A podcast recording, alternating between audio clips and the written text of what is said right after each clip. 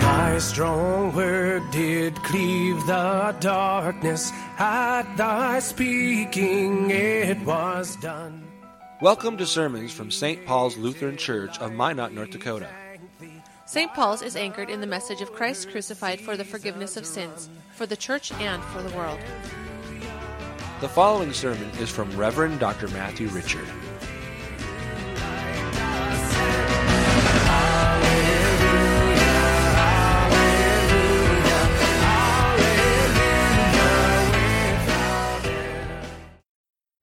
Holy Gospel according to St. Luke, the 10th chapter.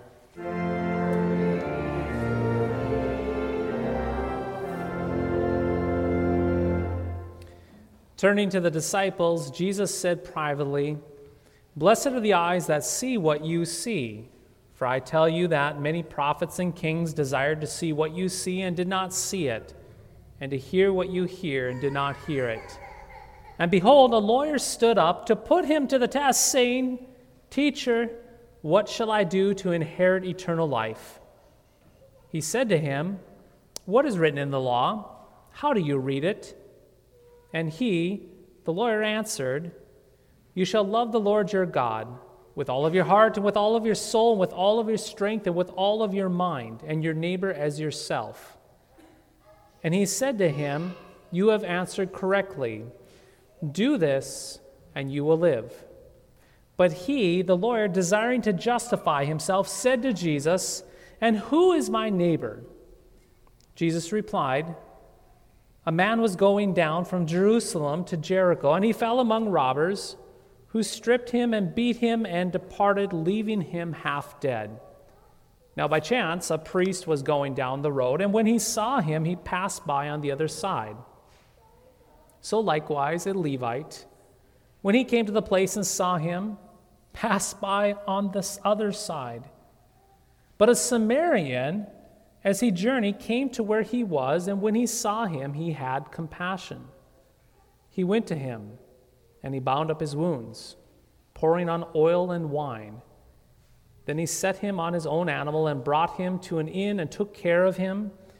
And the next day he took out two denarii and gave them to the innkeeper, saying, Take care of him, and whatever more you spend, I will repay you when I come back. Which of these do you think proved to be the neighbor to the man who fell among the robbers? He said, The one who showed him mercy. And Jesus said to him, You go and do likewise. This is the gospel of the Lord.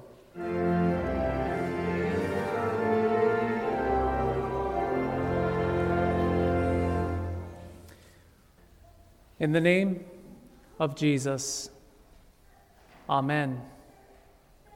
My friends, that lawyer, he desired to justify himself. By his questions and his answers, it is clear that he felt that he was special, that he was right, and that he was whole. By his questions and answers, the lawyer was demonstrated that he supposedly had it all together and that he was worthy of eternal life. And get this he was trying to get Jesus. Yes, he was trying to get Jesus to applaud him and approve of how great that he was. The lawyer thought that he could win great glory from Jesus because of his supposed godliness. However, Jesus would play no such game. And so, to smash this lawyer's religious snobbery and his self deception, Jesus told him a story. And if you look at our gospel lesson, and if you listen closely, you will realize that this story is a setup. Yes, it is a setup. You just heard the story, but let us hear it again. A man was journeying from Jerusalem to Jericho, traveling down a steep and windy road where he fell among some robbers, and those robbers, they took everything from him, and they left him for dead. And there he laid, this poor man, helpless on the side of the road, injured beyond his own ability to take care of himself, and without any help from someone else, he would surely die. And so we hear in Jesus' story that a priest, Yes, a priest. He comes by and he looks at the man, but then he goes on his way. Well, then a Levite comes along in that same place and he looks and he sees the injured man and then he what? Goes on his way. Now we must pause here. What is the Lord trying to accomplish and set up in this story for us? Well, He is convicting all of us for every time that we walk by another person in, in need, going on our merry old way without wanting to get our hands dirty with their pain. But there's something far more profound that Jesus is doing in this story, and that is this He is demonstrating how the Levite and that priest saw the problem of the man in the ditch, and then they did nothing. The priest and the Levite may have even said to themselves, Yep, that fellow, he's going to die. But then they failed to act. In other words, the priest and that Levite, they show us how God's law works. We hear about this in our epistle reading from the Epistle of Galatians. You see, God's law shows us what is good and what is right and what is true. The law reveals to us the problem and what needs to be done. However, like that Levite and that priest who saw what needed to be done and then they did nothing, we too do not do what needs to be done as well. And my friends, when we do not do what needs to be done, we're certainly not justified. We're not right. We're not whole, but we are sinful. This is what the lawyer was not getting that day. He had all the right answers. He knew God's law, for he was an expert at the law. He knew what needed to be done. However, he did not do it. And Jesus, through this story, showed that lawyer that even though that he knew what was righteous and what was good, that he was not righteous and good because he did not do what was righteous and good. Frankly stated, this lawyer, he could talk the talk. Yes, he could certainly talk the talk, but he did not walk the walk. He was a hypocrite at best. He was a sinner you see, dear friends, God's law, it calls us to love our Lord God with all of our heart, with all of our soul, and with all of our strength, and to love our neighbor as ourselves. And if you understand that God's law is about perfect love towards God and perfect love towards our neighbor, well, then good. That is good to know that God's law is all about love towards God and love to our neighbor. If you know that, wonderful. That is good. That is profound. But knowing the law and doing the law are two different things. You see, the law not only calls you to set God above everything else and direct all of your thoughts and all of your knowledge and all of your insights towards Him, but to do the same in acts and deeds. God's law calls us to commit to God's will in all that we have in body and soul and mind, to not only know it, but to do it. Now, keep in mind that this is easier said than done. You see, this is not a partial calling to God's love.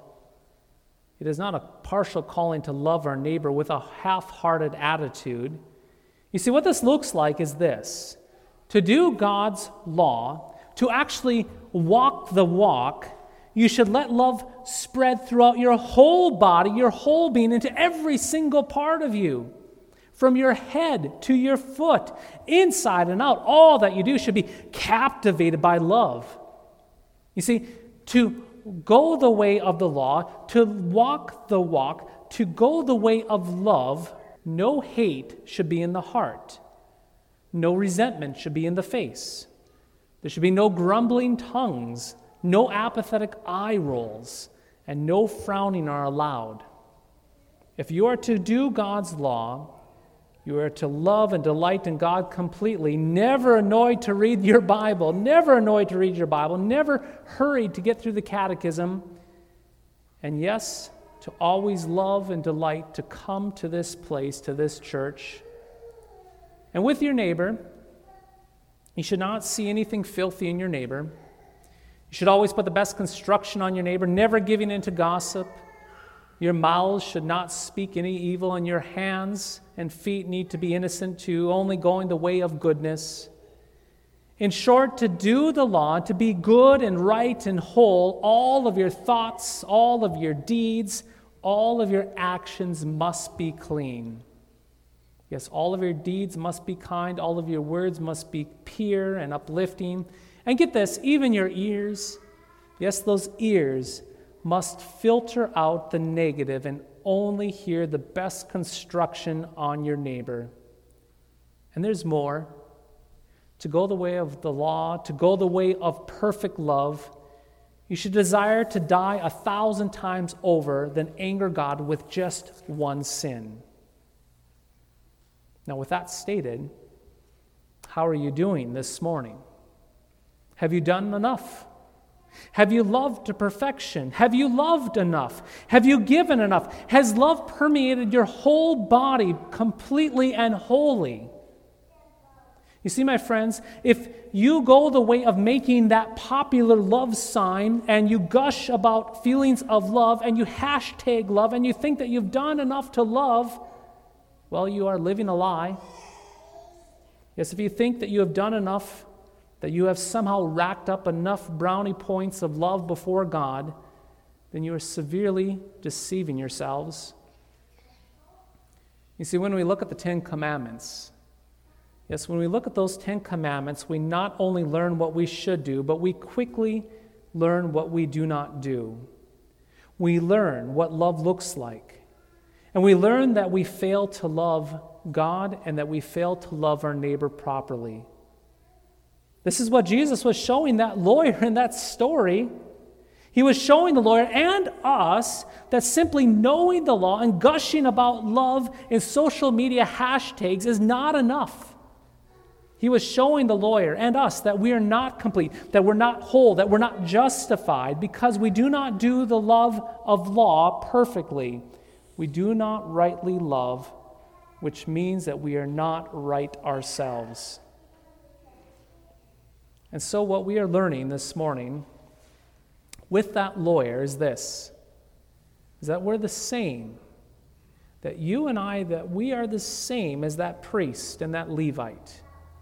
That priest and a Levite, they saw that poor half dead fellow on the side of the road and they did nothing for him because they neither had love for God or for their neighbor. And we too know God's law but every single day, we do not do it with all of our heart and all of our soul and all of our mind. Truth be told, this is tough to hear. You and I, we are probably much more closer to that poor, half dead man on the side of the road than that priest and that Levite. You see, my friends, when God's Ten Commandments do their work on us, they reveal to us that we do not love the way that we ought to.